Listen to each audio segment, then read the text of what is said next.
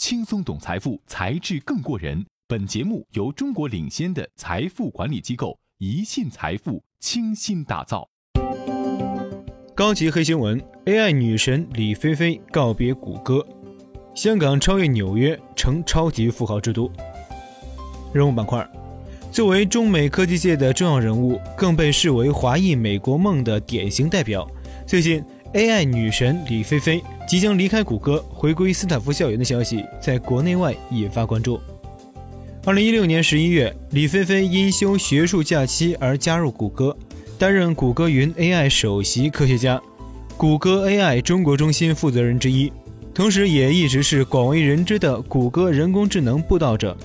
而在进入谷歌之前，他已经是斯坦福大学计算机系终身教授、斯坦福大学人工智能实验室主任。要知道，她可是斯坦福 AI 实验室唯一的女性，也是计算机系最年轻的教授。但这样一位如此优秀的华裔科学家，也是一路逆袭过来的。他曾经对英文一窍不通，为了生活去做过清洁工、收银员，甚至帮人遛过狗，还到处借钱开干洗店。一九九五年，李飞飞以全额奖学金考入普林斯顿大学。二零一六年，他被卡内基集团授予优秀移民的称号。正如他在接受 CNN 采访时所说：“真正生命中的最关键问题是如何充分发挥一个人的潜力。”既要担待生活的责任，又要对得起自己的梦想。数据板块，一万人。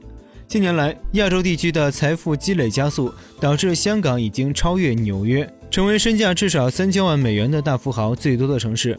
研究公司 w e l s X 的最新数据显示，去年香港的顶级富豪人数同比增长了百分之三十一，达到了约一万人，高于美国纽约近九千人的数值。东京紧随其后，排名第三。百分之八十，今年全球加密数字货币一跌再跌，可能比本世纪初互联网泡沫破灭有过之而无不及。彭博社报道称，截至九月十二日，追踪比特币等数十只数字货币的数字资产指数，今年一月以来已经累跌百分之八十。四十一次，根据美联储十二号公布的褐皮书，美国企业对日益加剧的贸易紧张关系表示担忧。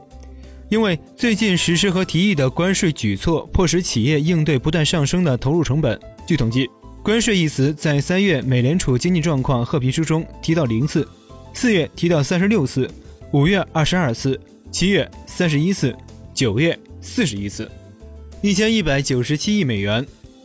据外网报告显示。虽然在全球受到各种阻力，但2017年中国人购买海外住宅和商业地产的金额仍创下了一千一百九十七亿美元的新纪录。报告还称，自2010年以来，中国买家累计购买了大约四千三百亿美元海外房地产。七千亿美元，创出新连跌记录的不仅是新兴市场，还有深度调整的亚洲股市。截止十二日收盘。MSCI 除日本外的泛亚太指数已连续第十个交易日下降，这是2002年以来持续时间最长的日线跌势，这使得 MSCI 亚太指数年初至今的累计跌幅逼近百分之五，市值损失接近七千亿美元。图片板块，国家主席习近平抵达俄罗斯弗拉迪沃斯托克，应俄罗斯总统普京的邀请出席第四届东方经济论坛。这是中国国家元首首次出席东方经济论坛，在中俄两国元首的战略引领下，中俄全面战略协作伙伴关系正进入更高水平、更快发展的新时代。美国纽约市地铁近日重新开放了2001年在911恐袭中遭到摧毁的科特兰街车站，该站位于纽约地铁一号线，在世界贸易中心大楼下方。重建后的车站定名为世贸科特兰站。并新增了一副马赛克装饰，内容是1776年的美国独立宣言。公正而值得信赖的口碑对企业最为重要。九月十三日，福布斯第二次推出世界最受信赖公司榜，迪士尼拔得头筹，比去年榜单前进了四名。去年夺冠的西门子则降至第七名。今年进入榜单前五位的还有希尔顿、法拉利、维萨和 PayPal。商业板块。欧盟委员会主席容克，我们应该感谢我们的公民和我们的企业，一起确保了英国脱欧是有序的，而之后会稳定下来。我可以向你们保证，欧洲委员会不会造成阻碍。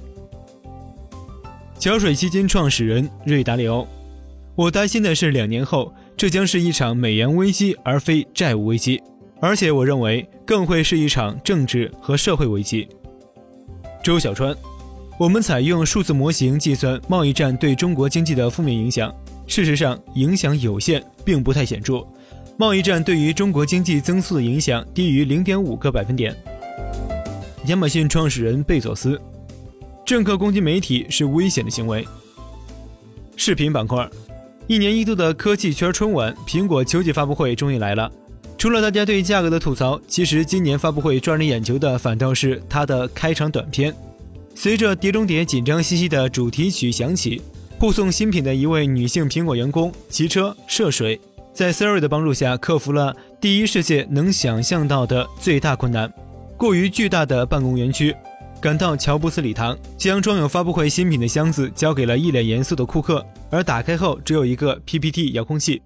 而在发布会开始之前，库克在推特上发布了一个推文：“No, who can get it here quickly？” 之后又迅速将其删除。正在大家以为发布会出现了什么故障的时候，看了这个视频才发现这是故意设计的。不得不说，与创新乏力的新 iPhone 相比，这次的库克闪亮登场确实把大家惊到了。感谢您锁定《才智过人》节目，更多财富资讯尽在宜信财富。欢迎搜索“宜信财富”公众号，您将解锁更多财富技能。